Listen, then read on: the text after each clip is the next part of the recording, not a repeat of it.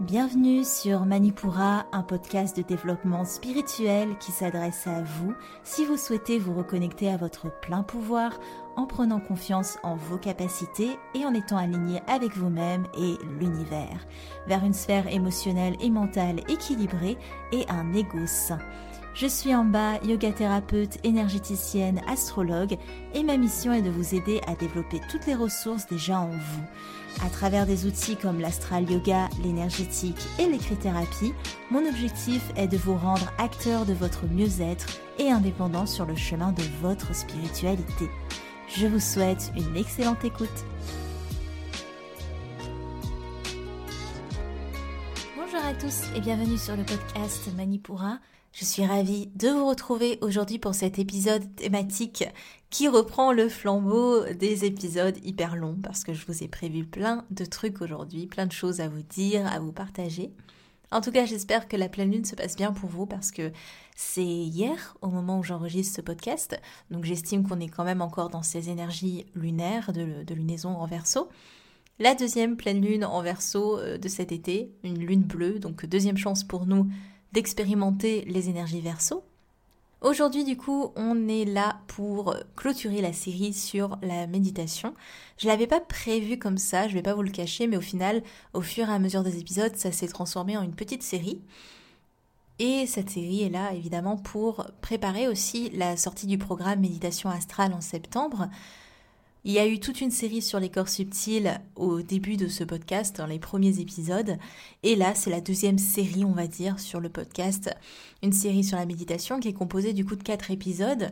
Le premier épisode, c'est l'épisode 33 où on parlait de façonner notre réalité grâce à la méditation. On a parlé de conditionnement, on a parlé de déclencheur, on a parlé d'autoroute neurologique. En fait, c'était vraiment un épisode pour vous poser le comment ça marche. Le deuxième épisode, c'était l'épisode 35 et c'était sur comment augmenter sa capacité d'auto-guérison grâce à la méditation. On a vu plus en détail le pouvoir des visualisations et je vous ai donné quelques visualisations en prime sorties du programme méditation astrale en exclusivité. Le troisième épisode, un peu plus léger, c'était l'épisode numéro 37, où je vous parlais d'anecdotes et de partage d'expériences suite à des états de méditation. Et aussi, on a eu le retour d'expérience de deux auditrices de Manipura, donc c'était vraiment un, épisode d'échange. Et le dernier épisode de la série, ce sera celui-ci. On va parler aujourd'hui de ce qu'est euh, le lâcher-prise. On en entend beaucoup parler, on va le définir ensemble. On va aussi parler de la notion de performance, comme dans l'épisode euh, sur euh, le yoga où je vous disais je n'arrive pas à monter sur mon tapis et je vous expliquais la notion de performance. Et eh ben on va reprendre ça un peu aujourd'hui aussi. On va parler de la sagesse, de comment on peut la définir dans nos sociétés modernes, de comment méditer et surtout on va démonter toutes les barrières une à une qui vous empêcheraient de vous y mettre, de vous mettre à la méditation. J'espère que le programme vous plaît. Comme vous voyez, il est un petit peu chargé. Mais peut-être que ça vous avait manqué, les épisodes thématiques avec beaucoup de contenu. Alors, je vous en donne. Mais avant tout, je vous lis un message qui m'a été laissé sur Instagram par Karen qui nous dit J'ai découvert ton podcast il y a trois jours en recherchant des conseils sur la pleine lune. Merci beaucoup, je vais rattraper mon retard avec tes podcasts et m'instruire. J'aime ta voix autant dans la douceur que dans le franc-parler. Ce n'est pas soporifique, ou égocentré, j'ai mis du temps à te trouver. Merci, je suis contente que tu m'aies trouvé. Non, honnêtement, je suis heureuse de, de dire que c'est pas soporifique parce que je me dis qu'il y a tellement de contenu parfois. Faut, faut écouter en plusieurs fois. Hein. Prenez le temps de m'écouter en plusieurs fois, je pense. Merci beaucoup à Karen de m'avoir laissé ce message et si, comme Karen, vous voulez me dire si vous appréciez les épisodes, n'hésitez pas à me laisser une note sur Apple Podcast. C'est ce qui aide au référencement de Manipura, c'est ce qui m'aide aussi et m'encourage à créer ce contenu toutes les semaines. Ou si vous n'avez pas Apple Podcast, vous pouvez m'écrire un message sur les réseaux sociaux et que ce soit l'un ou l'autre, je me ferai un plaisir de vous lire et de vous mettre à l'honneur en début d'épisode on est parti. Est-ce que vous êtes stressé? Est-ce que vous êtes à bout de nerfs? Est-ce que vous en avez ras-le-bol? Est-ce que vous êtes à la merci de vos émotions? Est-ce que vous vous sentez ballotté, tendu, à cran dans votre vie à 100 à l'heure? Vous voulez travailler sur vous-même, vous voulez comprendre vos états d'âme, vous voulez arrêter votre mental de minutes. Et la réponse, elle semble toute trouvée, on vous la ressort à toutes les sauces, c'est relaxe-toi, lâche prise, détends-toi, t'as qu'à méditer, ça te fera du bien. ok, donc je compte plus le nombre de personnes que j'ai entendu dire je n'arrive pas à méditer, j'arrête pas de penser. Et le lâcher prise, on nous le donne comme une recette un peu miracle, assez mystique. Et personne n'a le secret, tout le monde se dit comment je peux lâcher prise? C'est vraiment quelque chose de commun aux personnes qui aimeraient commencer la méditation ou en tout cas la pratiquer régulièrement. Alors on va définir ce que c'est le lâcher prise ensemble. Déjà le lâcher prise, ça induit le non-attachement. Voilà, par définition, on est libéré du besoin de contrôle face au monde qui nous entoure en acceptant les contraintes imposées et les limites et en acceptant nos contraintes et nos limites. Le lâcher prise, c'est l'état sans désir, c'est l'humilité retrouvée.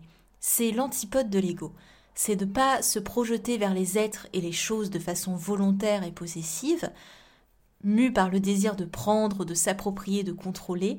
Le lâcher-prise, c'est l'acceptation de ce qui est, ce qui survient, c'est d'accepter l'autre dans la différence, sans vouloir le façonner à son image. Donc quand on a la maladie, l'abattement, le doute, le déséquilibre, la paresse, l'intempérance, l'erreur de jugement, le fait de ne pas réaliser ce qu'on a projeté ou de changer trop souvent de projet. Tout ça, c'est des obstacles qui dispersent la conscience. La souffrance, l'angoisse, la nervosité, une respiration qui s'accélère, c'est tout autant de conséquences et de signes d'une dispersion mentale. Pour les éliminer, il faut centrer sa pratique sur un seul principe à la fois. Et ça, ça va être quelque chose d'hyper important dans tout ce que vous entreprenez. Vous n'êtes pas des êtres multitâches, sauf exception. Il y a des personnes qui y arrivent, mais ça reste quand même la minorité. Et dans tout ce que vous entreprenez, prenez le temps de faire les choses une à une, de traiter les choses une à une. Ça va vous éviter ce sentiment d'être envahi, d'être submergé. En tout cas, le lâcher prise, c'est d'accepter ce qui est.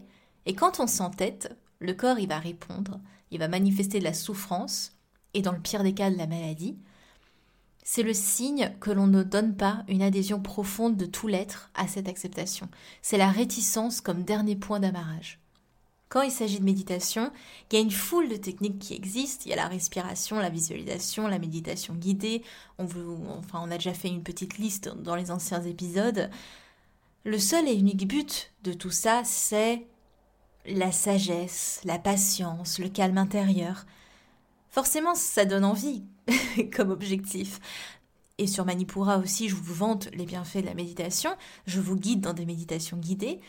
Je ne déroge pas à cette règle de vous promettre, en tout cas, non, peut-être pas de vous promettre, je ne promets rien, mais de vous amener dans un état d'être paisible. Mais parfois, ça nous paraît vraiment inatteignable et comment on peut résoudre ça? On va en parler. Déjà, je pense que vous le voyez venir, je vais vous reparler de la notion de performance. Je pense que c'est hyper important d'en parler souvent parce que c'est, n'empêche, une injonction qui est tellement inconsciente et ancrée tout autour de nous tout le temps qu'il est vraiment nécessaire de faire des points régulièrement là-dessus. Avec l'engouement de ces dernières années autour de la méditation, la méditation est devenue incontournable, c'est comme une routine pour une personne qui se dirait alignée. Et comme toute routine, c'est inévitable, on se met comme euh, objectif inévitable de la réussir, de l'intégrer tous les jours de manière constante. C'est comme si on se fixait un autre palmarès à atteindre dans notre société de productivité, de rentabilité. Et on va chercher, on va trouver une multitude d'exercices sur comment apprendre à méditer, comment bien méditer, comment réussir sa méditation. Donc je ne sais pas s'il y a des choses qui tiltent dans ces dernières phrases pour vous. Réussir, apprendre, bien pratiquer. Voilà. je, je vous laisse mûrir ça, mais tout ça, ça inclut la notion de performance. La méditation, c'est pas un apprentissage, c'est un état. Un état, ça s'expérimente, ça ne s'apprend pas. Alors évidemment, on peut s'inspirer de techniques, mais en fait, c'est le mot apprentissage. Quand on parle d'un apprentissage, on insinue une notion de résultat, une notion d'évolution, de, performance, de réussite et d'échec. La peur de l'échec, c'est un thème qui est récurrent dans notre société et la méditation n'y échappe pas. La pression constante de faire de son mieux, d'apprendre vite, d'être doué si possible et le plus rapidement possible, toutes ces contraintes dans lesquelles on baigne depuis l'enfance, on le transpose petit à petit à à peu près tout ce qui nous entoure. Et la méditation, du coup, n'y échappe pas. Et beaucoup de personnes pensent qu'elles ne sont tout bonnement pas faites pour méditer parce qu'elles n'arrivent pas à atteindre la soi-disant paix mentale vendue avec le packaging apprendre à méditer. Ça, c'est alimenté par la croyance d'une part qu'il n'existe qu'une seule forme de méditation, celle où on est assise, statique sur un coussin, et qu'on a essayé aussi de déconstruire pas mal dans les épisodes précédents. Et d'autre part, c'est la notion de paix mentale qu'on va souvent associer à une forme de euh, sagesse stoïque. On va, on va le développer tous ensemble. En tout cas, tout ça, ça a pour résultat ce côté performance que les gens se frustrent sur leur coussin de méditation. Ils se demandent s'ils vont réussir à faire une bonne méditation aujourd'hui. Et ça, ça vaut autant pour les novices que pour les initiés parfois. D'ailleurs, Parfois, les initiés sont encore plus dans l'attente d'une réussite parce qu'ils sont habitués à ce que ça se passe bien et il n'y a même plus la notion de réussir, la, méditation devient une routine, donc elle est forcément réussie. Et quand la méditation devient une routine, il y a aussi le, comment dire ça, le risque de tomber dans quelque chose qu'on n'expérimente plus. Or, la méditation est un état à expérimenter. Bon, je vais un peu loin là, mais bon, je reviens sur mon chemin. Fabrice Midal écrit dans son livre Foutez-vous la paix que, au fond, on ne médite que si on arrête de chercher à méditer. Il n'y a pas de technique ni d'attente à avoir. Il n'y a pas de médaille, il n'y a pas de championnat, il n'y a pas de, de qui médite le mieux, c'est juste une expérimentation. Maintenant qu'on a fait un petit point sur cette notion de performance, je trouvais ça important de reposer les choses. Je voulais vous parler de la sagesse, comme on l'a fantasme. Quand je vous demande de visualiser quelqu'un de sage, qu'est-ce qui vous vient à l'esprit? Quelqu'un de stoïque, de calme, de réfléchi, qui ne bouge pas ou peu, qui se mêle pas trop du monde ou en tout cas qui prend la distance.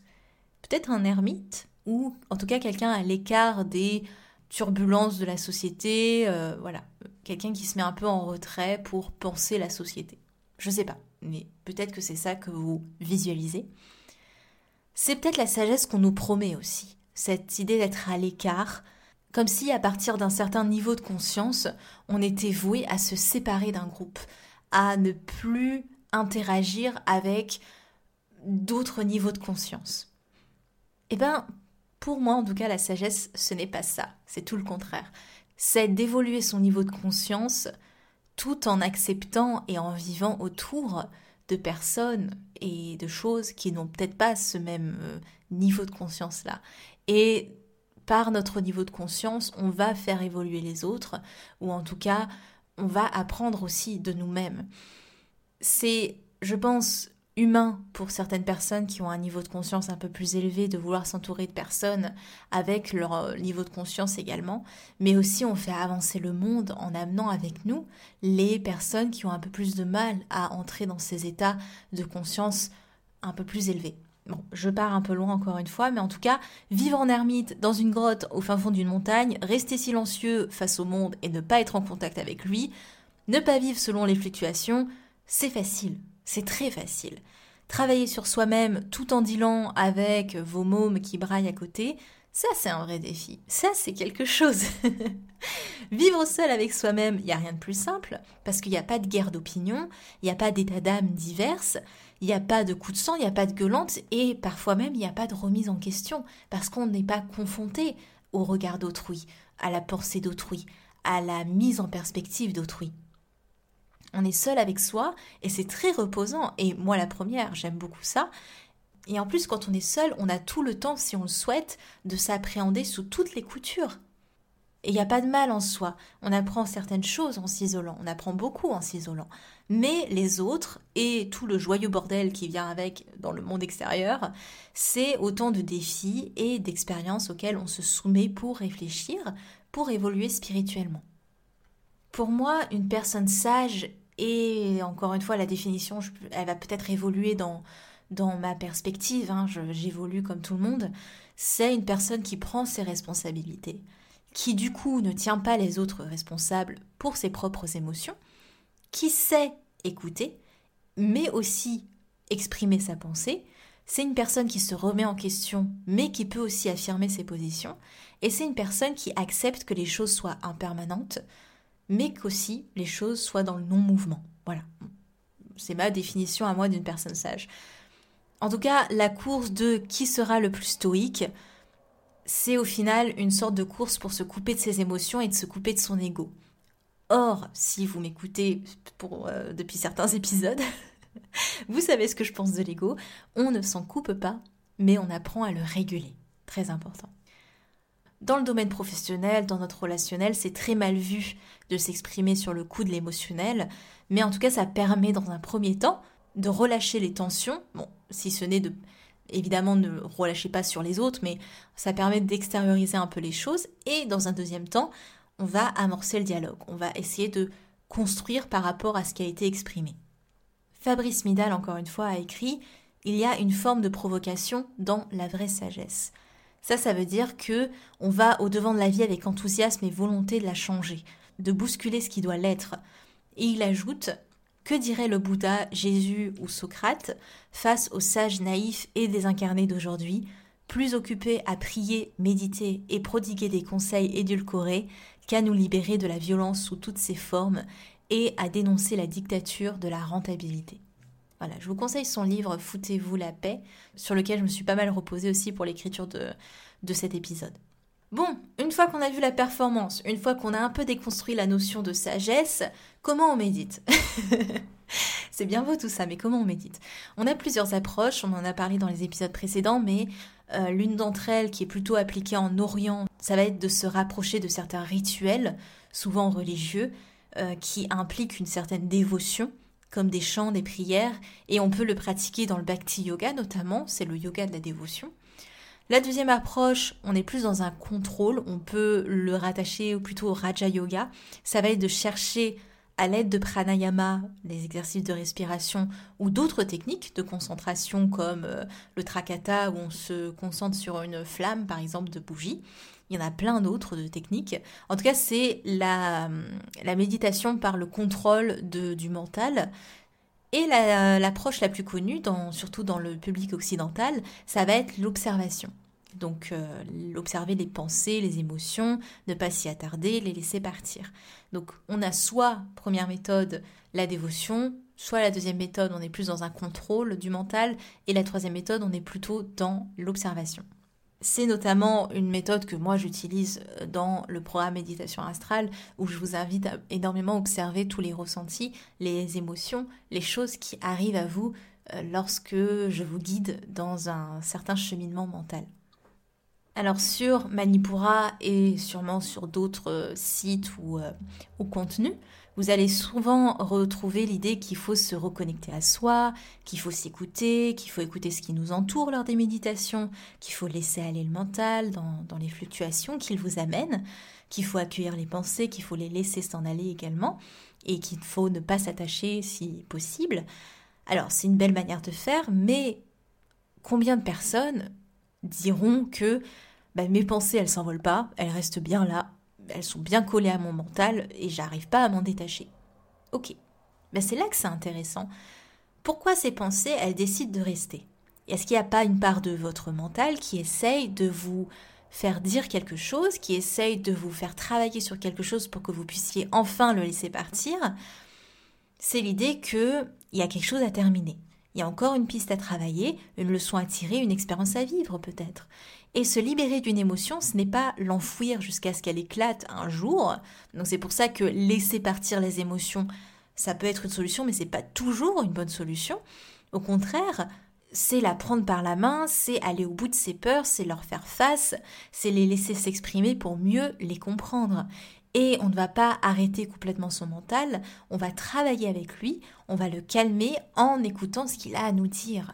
Il a une fonction. Et l'écouter parfois, même si c'est frustrant dans beaucoup de cas, ça peut vraiment ouvrir des portes. Donc l'objectif de la méditation, c'est de nous faire rentrer en rapport avec la réalité telle qu'elle est et d'accepter ce qu'on vit comme on le vit, et non d'enfouir le tout à tout jamais. Fabrice Midal, une nouvelle fois, a dit dans son bouquin La vraie paix est parfois celle qu'on découvre au cœur de l'angoisse. Et c'est tellement, tellement ça. On a oublié comment s'écouter soi-même, alors que c'est la chose la plus simple au monde, mais c'est pas forcément de notre faute. Notre attention depuis petit, elle est accaparée encore et encore par tellement de stimuli extérieurs, et la pensée, elle n'est pas encouragée. À l'école notamment, on nous apprend des connaissances prémâchées au lieu d'encourager le savoir par la réflexion, par la divagation. S'écouter, c'est pas difficile en soi. Il faut juste en prendre l'habitude. Et les réponses, elles affluent avant même qu'on ait fini de penser la question parfois, quand on est vraiment dans une bonne écoute de soi. C'est vraiment d'observer avec bienveillance ce qui vient, ce qui nous entoure et comment on est interagi avec tout ça. La méditation, c'est pas être stoïque, c'est être curieux. Et encore faut-il vouloir passer ce temps avec soi. Vous l'aurez compris, il n'existe pas une technique à appliquer, parfaite, euh, qu'il faut suivre, c'est des pistes à explorer. C'est vraiment de l'exploration. C'est vraiment de la curiosité de qui je suis, comment j'interagis avec ce monde, comment je me sens, comment je marche, mes mécanismes, etc. Comment je réagis, etc. etc. C'est la méditation, une enquête, une observation des indices avec détachement. N'oubliez pas, et même si parfois je peux vous en proposer, de ne pas vous frustrer avec des protocoles ou des exercices, parce que se forcer à lâcher prise, au final, c'est tout le contraire de lâcher prise. Donc ne cherchez rien, laissez venir et relâchez toute attente. Soyez tout simplement dans, dans l'état d'être. Voilà. Alors, dernière partie de cet épisode, et euh, je pense qu'on va s'arrêter là-dessus, mais il y a encore pas mal de choses à dire. Je vous avais prévenu que les épisodes thématiques un peu longs revenaient. J'en suis désolée. Donc on va une à une déconstruire les idées reçues pour finir cet épisode. Donc si vous êtes prêts à écouter tout ça, on y va. Si vous voulez faire une petite pause, faites une petite pause. Ce serait euh, compréhensif. On va prendre ces quelques barrières une à une et on va essayer de les déconstruire ensemble. Première barrière, je n'ai pas le temps de méditer. Ok.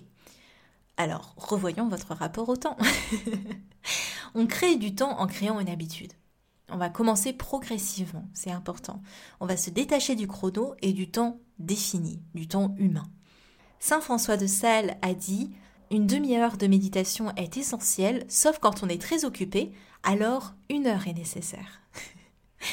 en tout cas, si vous voulez déconstruire votre rapport au temps, je vous invite à écouter mon épisode 23 on parle vraiment, alors je vous parle de la guidance et de la voyance, mais à la fin, enfin deuxième partie de l'épisode, je vous parle vraiment de euh, comment déconstruire votre rapport au temps. Donc si c'est vraiment cet obstacle qui vous empêche de méditer, n'hésitez pas à aller écouter cet épisode.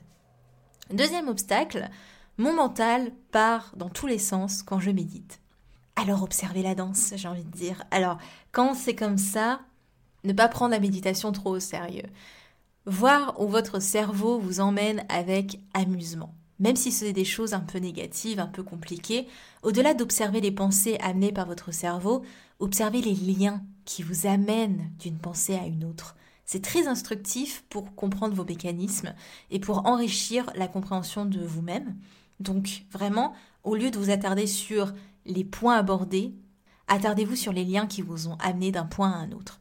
Et dans tous les cas, gardez la respiration comme point d'ancrage. Quand vous avez vraiment cette tendance à avoir un mental qui part dans tous les sens, revenez à la respiration. C'est basique, c'est simple, mais c'est efficace. Et tant pis si vous devez le répéter 3000 fois. C'est pas grave, on revient à la respiration. Troisième obstacle, mes émotions me submergent pendant que je médite. Alors, faites confiance en votre corps et en sa capacité d'exutoire parce que comme quand vous suez pour réguler votre température, comme lorsque vous allez uriner pour éliminer les toxines, comme quand vous allez faire de la fièvre pour vaincre une infection, laissez l'émotion être vécue par le corps tout en essayant de vous rassurer, de vous accompagner dans ce vécu. Vous allez laisser votre corps gérer son expression pour qu'il puisse la vivre, puis l'expulser, la faire sortir. Une émotion ne peut, par définition, être maîtrisée.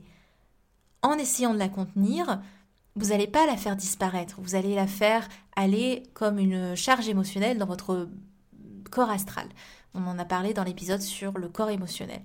Donc ne vouloir maîtriser une émotion, c'est au final vouloir la stocker. Alors je sais plus le compte, je pense qu'on est au troisième, quatrième, quatrième obstacle. Je suis trop dans le contrôle quand je médite. Alors ne pas être dans le contrôle, ça ne veut pas dire qu'on accepte tout. L'observation n'engage à rien. Elle ne vous impose pas de parti pris sur ce que vous ressentez, sur ce que vous exprimez c'est se laisser la possibilité d'expérimenter que de lâcher prise. La notion de contrôle, elle apparaît quand on ne veut pas être dépossédé de son pouvoir de décision et qu'on veut être responsable de sa vie, donc bon, tant mieux. Mais euh, le lâcher prise, ça va pas à l'encontre de ça. Le lâcher prise ne vous demande pas de faire glisser votre votre être hors de votre champ d'action.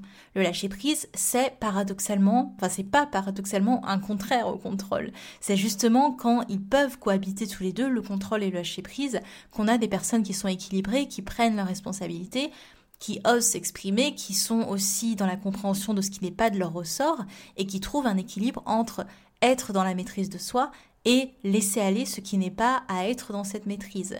On ne vous demande pas de tout lâcher, mais d'accepter ce qui peut l'être.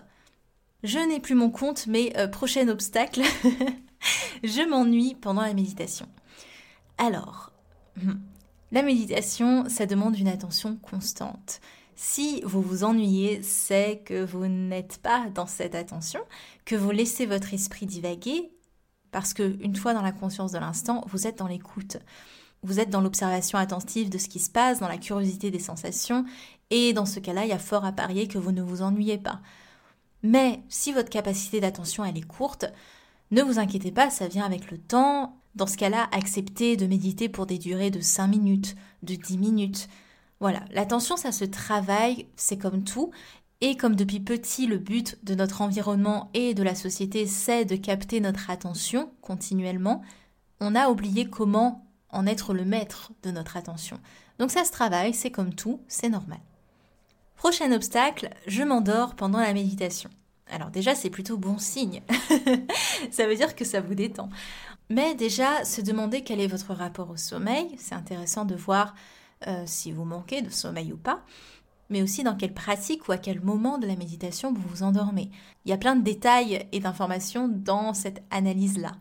Si vous vous endormez tout le temps dans un body scan avant même de passer vers la poitrine, c'est intéressant de se demander pourquoi, arrivé dans cette zone, votre corps vous mute et votre inconscient, enfin vous vous plongez dans votre inconscient.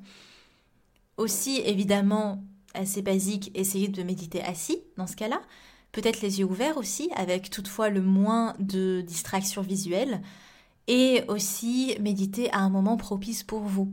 Personnellement, si je médite le matin, c'est pas mes meilleures méditations.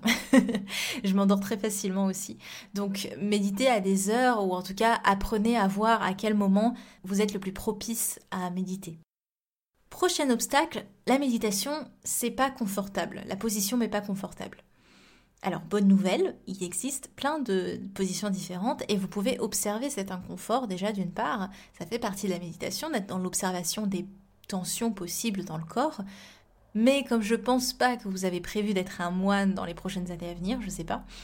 En tout cas, vous êtes libre pendant une méditation de changer complètement de position, juste faites-le avec la conscience de vos mouvements.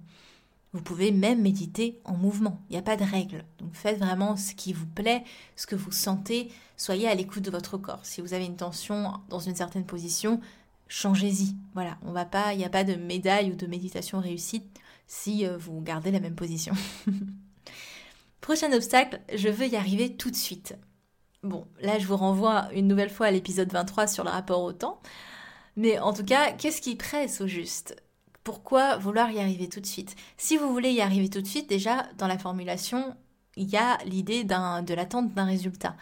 La méditation, encore une fois, c'est un état, ça se pratique, et la pratique, elle vient avec le temps.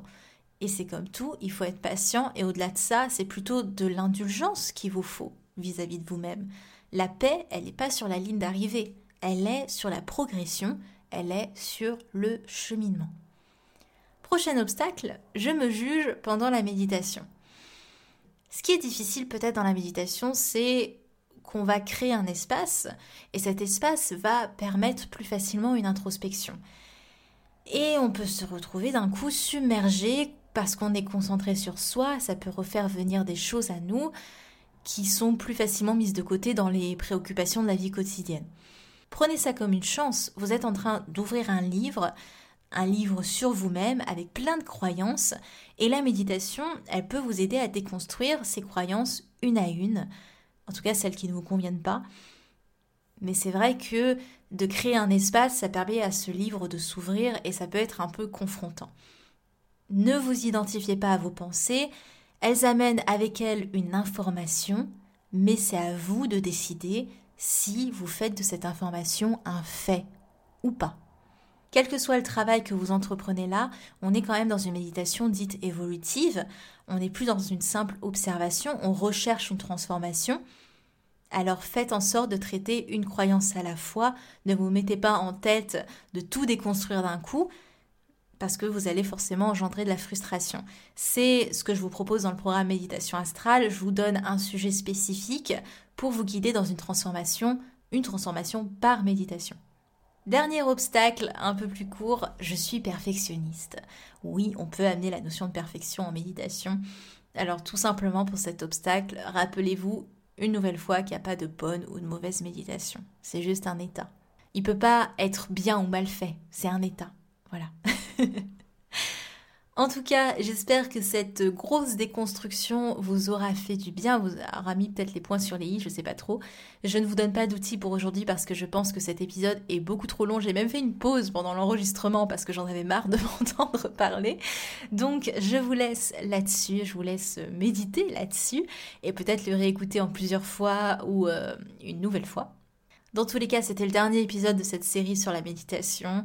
Et si évidemment le programme méditation astrale vous intéresse ou si vous voulez avoir plus d'infos bientôt sur euh, ce qu'il en retourne, je vous invite à vous inscrire dans le lien qui se situe dans les notes de l'épisode et c'est un lien pour une liste d'attente qui ne vous engage à rien si ce n'est que de profiter d'une remise quand le programme sortira et surtout d'être tenu au courant avant tout le monde.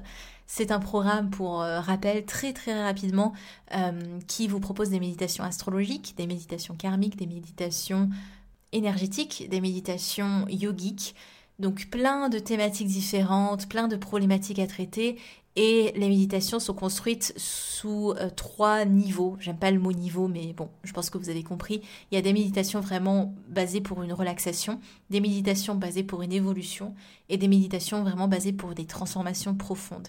Donc vous avez un petit peu un, un package et c'est à vous aussi de voir le cheminement que vous voulez entreprendre et de vous faire votre petit programme à la carte. Et je peux vous aider aussi à faire ce fameux petit programme à la carte.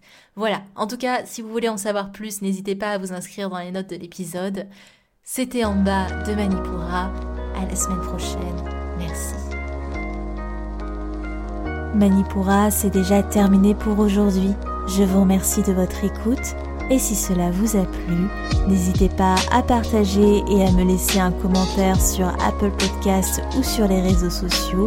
En attendant, vous pouvez télécharger gratuitement toutes mes ressources en cliquant dans le lien de la description de l'épisode pour apprendre la corrélation entre le cycle lunaire et le cycle féminin, allier astrologie et productivité, débuter la méditation ou votre propre journal de gratitude.